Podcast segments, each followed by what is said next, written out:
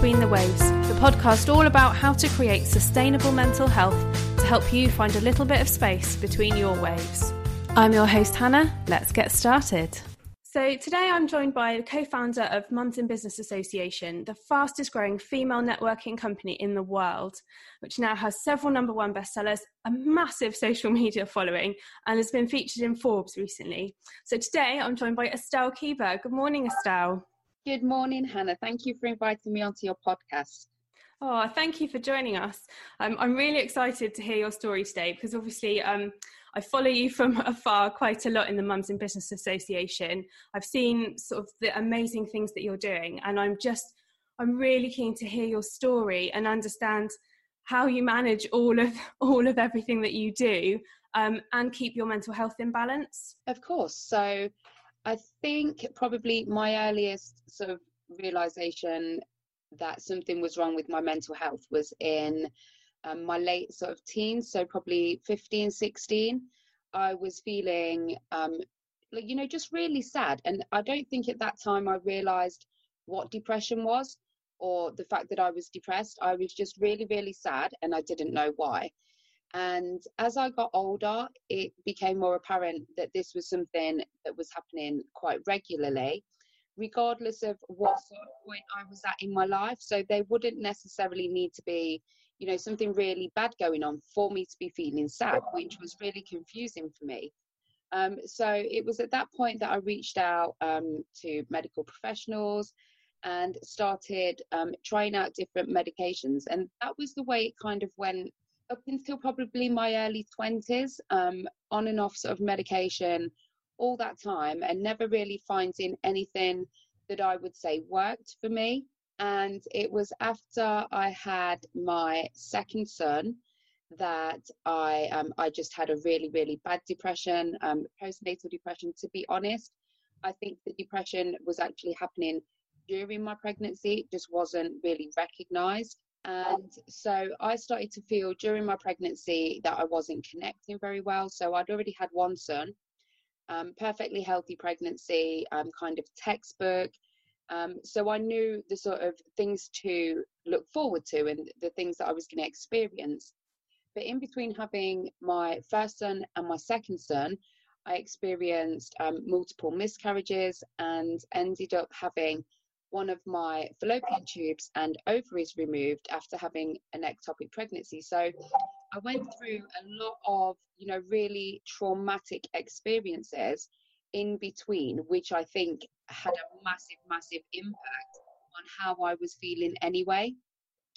But then after having my second son and I, I guess the hormones and everything else that was going on, not only that, but I was in a, a really toxic relationship that I'd been in for quite a while. So I didn't really feel that I had that support either. So I was really struggling with my mental health and didn't really feel that I had the support around me to help me in any way. So after um, after having my second son, it like got extremely bad. Um, I had suicidal thoughts. I was under the crisis team. Um, and at one point, I actually like begged them to take me away and section me because I literally felt that my kids would be better off without me, that I was a burden to people, um, that I was just like really freakish, basically. The fact that I just I wasn't bonding with my son, um, I just felt like um, a really really bad person, and I know now um, that that was um, my hormones and things that were going on. But but in that space and time, I actually felt that you know my kids would have been better off without me, and that's um, when the crisis team got involved, and I had a bit of support at home.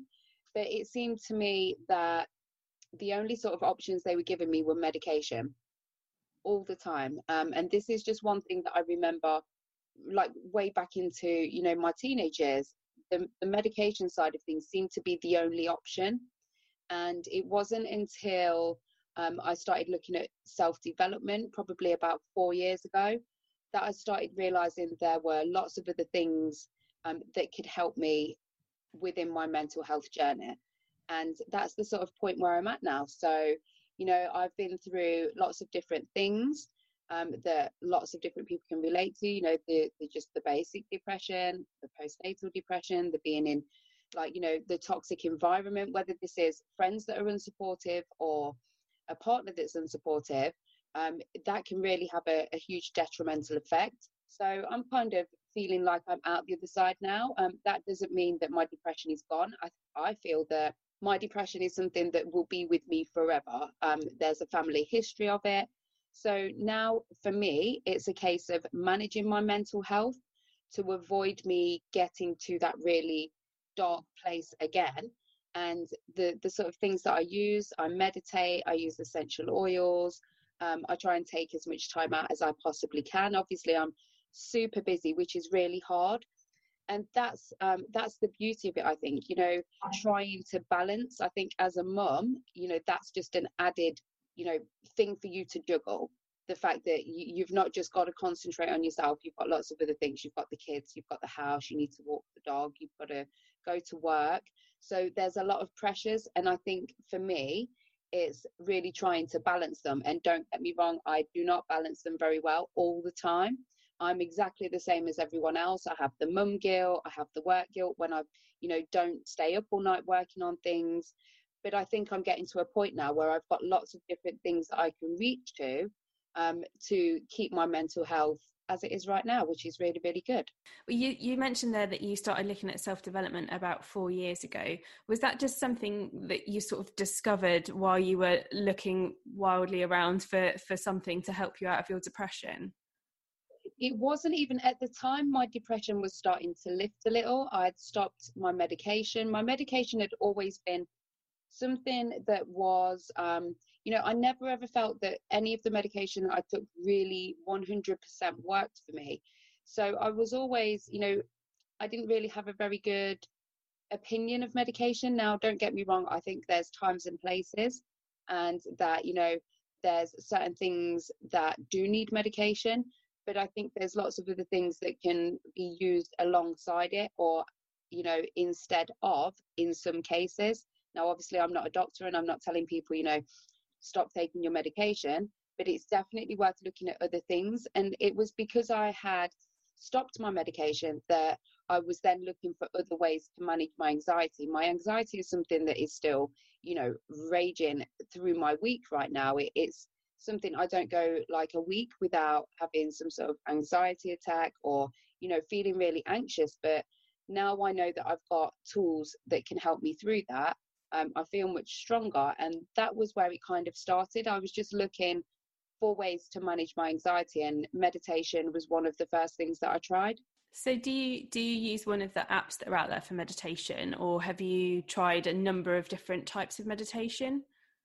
I've tried lots of different things. So um, there's different apps that I've tried which are really really good. You can get free apps but one of my favorites is one of my friends, Tanya Taylor Hypnotherapy. She's my hypnotherapist, and she has um, meditations on YouTube that are free. So you can go on there, and depending on what sort of meditation and what sort of mood you're in, um, you can go and access them. And obviously, um, Tanya is someone that I work with, and that you know she's absolutely incredible. So definitely check her out. But there's there's just you know so many resources that you can tap into now with us having um, the beauty of the internet um, the resources are kind of endless.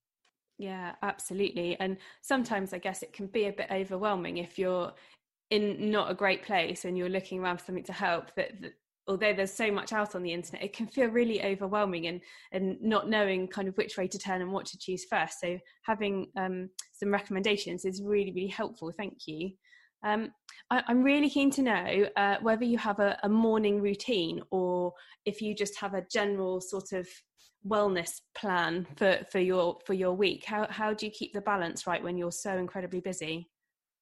Okay, so I am a little bit of a planning addict and I plan my life to within about 30 seconds every day. Wow. Um, no i'm only joking it's not that bad. But i am i am like really anal for you know planning and things like that. So my morning um, used to start with yoga. So i would come down um, i would put some yoga on my phone and i would do some yoga downstairs. And that would be maybe like half five. But what started happening was the boys were hearing me wake up and they were coming down during my yoga at half past five Crikey. So we we ended up changing um, that routine around because obviously, you know, your morning routine is going to be unique to you and it's supposed to be flexible. So as much as you want to have that routine, you need to be mindful that you know it's not always going to be like that, and you know you're going to have to be flexible depending on what goes on. So right now, my morning routine, I'm, I get up first before everyone else, so I have a bit of time, you know, to reflect on what I've got to do for the day. Um, I go out to my shed and I have um, my morning cup of tea. Um, and then I come in and look at what I've got planned. So usually the night before, I will always write out a list. And and this is because I find that I'm one of these people that think a lot. I think people with depression, you know, have racing thoughts a lot of the time. And that's kind of one of the things that you want to slow down and you want to try and focus on one thing at a time. So by writing my list of what needs doing the next day before I go to bed, it was one less thing that I would be worrying about through the night. And then when I wake up in the morning, I know that I can go straight and have a look and they're all there and I can see, right, okay, that's my day planned. Um, and, and it just gives me a sense of like security. And I think that's, I'm a bit of a control freak, but it just allows me to know, right, okay, then you've got X amount of time. These are the things you've got to get done. Um, and be realistic, you know, don't, don't say something's going to take you 10 minutes if it's really going to take you an hour and then you're going to put yourself behind and get really stressed about things it's it's about you know getting things done that are most important and rewarding yourself for the things that you do manage to get accomplished. So do you also schedule in sort of self-care time and, and downtime for yourself in the same way? Yes i have um, my nail appointments i go for a facial and a massage um, I take time out to go to the gym. I'm, you know, um, I used to like running outdoors, but with the weather being as it is, I've taken to going to the gym now. Um, I was struggling to do my yoga thanks to the kids in the morning. so I needed to find a different way to exercise. And again, it's just finding that time. I would love to be able to go every single day, but my diary doesn't allow for that. You know, I'm super busy. So I just make do with what I can, which right now is probably like two, three, four times a week. But as long as I, I know how different it makes me feel. And again, at the time when I was going through my depression, um, there was no way I would want to exercise. It was something that people were saying to me all the time, you know, you need to get out. And it's you just do not want to do it. If if you're in that depressive mode, you just feel like you don't want to go out, you don't want to talk to people. So going for a run or a walk is the last thing on your mind but I can definitely tell you that it is worth it. It really is. Just getting out in the fresh air for, you know, five minutes. For me, it was finding running. I absolutely love to run now. So it's just finding something that will allow you time to, you know, rest your thoughts. So whether this is yoga, meditation, running, um, you know, that is a really important part of my schedule to, you know, allow time for me. Yeah, and it's really important to recognize that we don't all start out being able to run five miles nonstop. You know, it, it could just be when you're in the thick of that depression that just standing outside your back door for five minutes and breathing in the fresh air is how you start. And then, you know, you build that up slowly and to, to walking a little bit to even if it's just around the corner, you know, and, and then back again and then building up slowly so that you don't you don't try and overachieve something. that's right. Just start small steps going forward. Any any tiny step going forward is better than standing still. Yeah absolutely. And and i wanted to ask that you have a really creative life now in terms of all the different things that you do for the Mums in Business Association and, and everything else that you've got on your plate. Do, do, you think that that creativity helps to bring you the joy and, and, and keep that sort of depression at bay? I feel really, really blessed and lucky to be able to do all of the amazing things that I do. Um, the fact that I'm not, you know, boxed in in a nine to five and being made to do the same things every day, I think really helps as well. And now we also have this platform that we get to use to shout about these sort of things, which um, that makes me happier than anything else because I think mental health, um, you know, infant loss, miscarriages, domestic violence, um, you know, social media, safety awareness, all these things that we're really passionate about, we now get to talk about um, quite a lot. So that's a really a nice part of the job as well. Yeah, totally. And you've worked really hard to build up this incredible business and, and this following of people who, um, speaking as someone who's in the community, it it is a safe space and it's really empowering and uplifting. And it's it's wonderful that you've created something so fabulous out of out of your depression and, in a bid to try and change your life around. It's it's really fantastic. It, it's more to I think the fact that we've allowed people to come together is like one of the things that's like you know literally blown our minds. When we started the facebook group we had no idea what would come. You know it was just a facebook group that we created because we wanted other mums and other women to feel that like you say that there was a safe space that we didn't feel we had. There was just myself and my sister um, and we we didn't feel that we had a lot of support. So being able to create that that safe supportive place is um, is amazing for us to see it just blossom and grow. And you know the the success stories and the the things that we get told. You know, people are so supportive. We don't see the half of it. We get so many messages saying, you know, I connected with so and so, and they've helped me do this. And this is just a, a like a minute kind of snippet of the actual like hugeness of, of what we've created. Yeah, it, it really is incredible. Um, so, so just to round off, then uh, I like to ask everybody who I speak to. Um, so, a lot of our listeners are going to be people who really aren't in a place to to change their entire life in in one fell swoop. So, so if you could only change one thing, what what is the thing that you would recommend to our listeners? I would say meditation for sure. Um, the first time I did it, I laughed. Um, I won't lie to you. And if you've never done any sort of meditation before, you may find it a little bit weird to start with, especially if you're listening to a guided meditation, which is what I would recommend for anybody that wants to start. And what meditation will do is just make you very aware of your own breathing.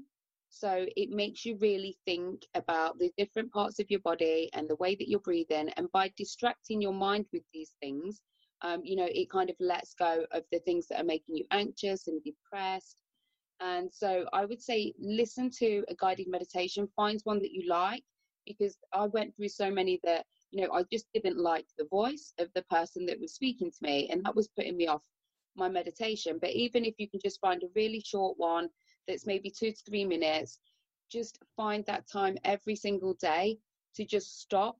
You know, it's it's a really short amount of time.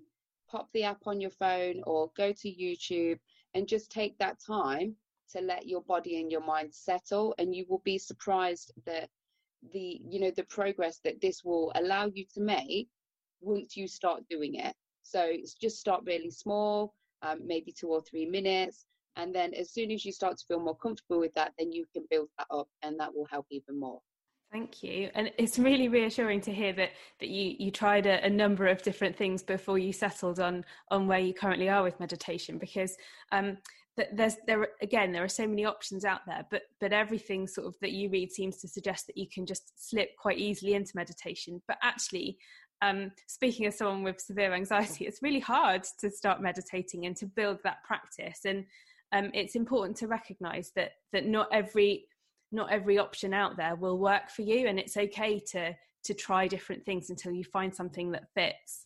Yeah definitely. Try as many things as you can. And i find essential oils really help as well. So if I'm feeling anxious, I really like um, wild orange or something citrusy. You will find that that's quite uplifting. Um, and then things like lavender, bergamot, um, those sort of um, essential oils will help you relax at night time. So if you're planning on doing your meditation, you can always accompany it with different oils as well. And you know, oils are exactly the same. You know, have an experiment with them and see what it is that you like. And you know there's there's no right or wrong. It's going to be different for every person. So yeah most definitely try as many things as you can and um, don't stop until you find the one that fits for you. If i can do it anybody can do it. It's just about you know take control for yourself. Don't rely on other people to you know be able to lift you out of this. You have to find the things for yourself. And you know the fact that we get to do all these amazing things is like one of the things that keeps me going. We've got books coming out. We've now got child friendly networking events in 250 locations. So, you know, I feel that we're having a real knock on effect. And sometimes that's really good as well for your depression. You know, doing something for somebody else um, will make you feel good too. As weird as that may sound, um, and you would think that you need to focus on yourself, actually, like doing something nice or, you know, kind, saying something nice to someone else will help boost your mood as well. So I think um, as much as like you know our community love what we've created um, i love what our community is to us because it keeps me going um, even on the darkest day. Thank you so much estelle. It's been an absolute pleasure to talk to you this morning. My pleasure. Thank you so much for having me hannah. Oh thanks estelle. What a fab selection of tips and tools I'm setting an intention to get back on track with my meditation practice, and I'm definitely going to explore essential oils. I'm keen to know more and excited to choose some. What are you going to take from today's chat with Estelle? Let me know over on Facebook and Instagram at Between the Waves Pod. Thank you so much for listening today. Please remember to rate, review, and subscribe to the podcast to get the next episode as soon as it's ready and to help other people find us. See you next time.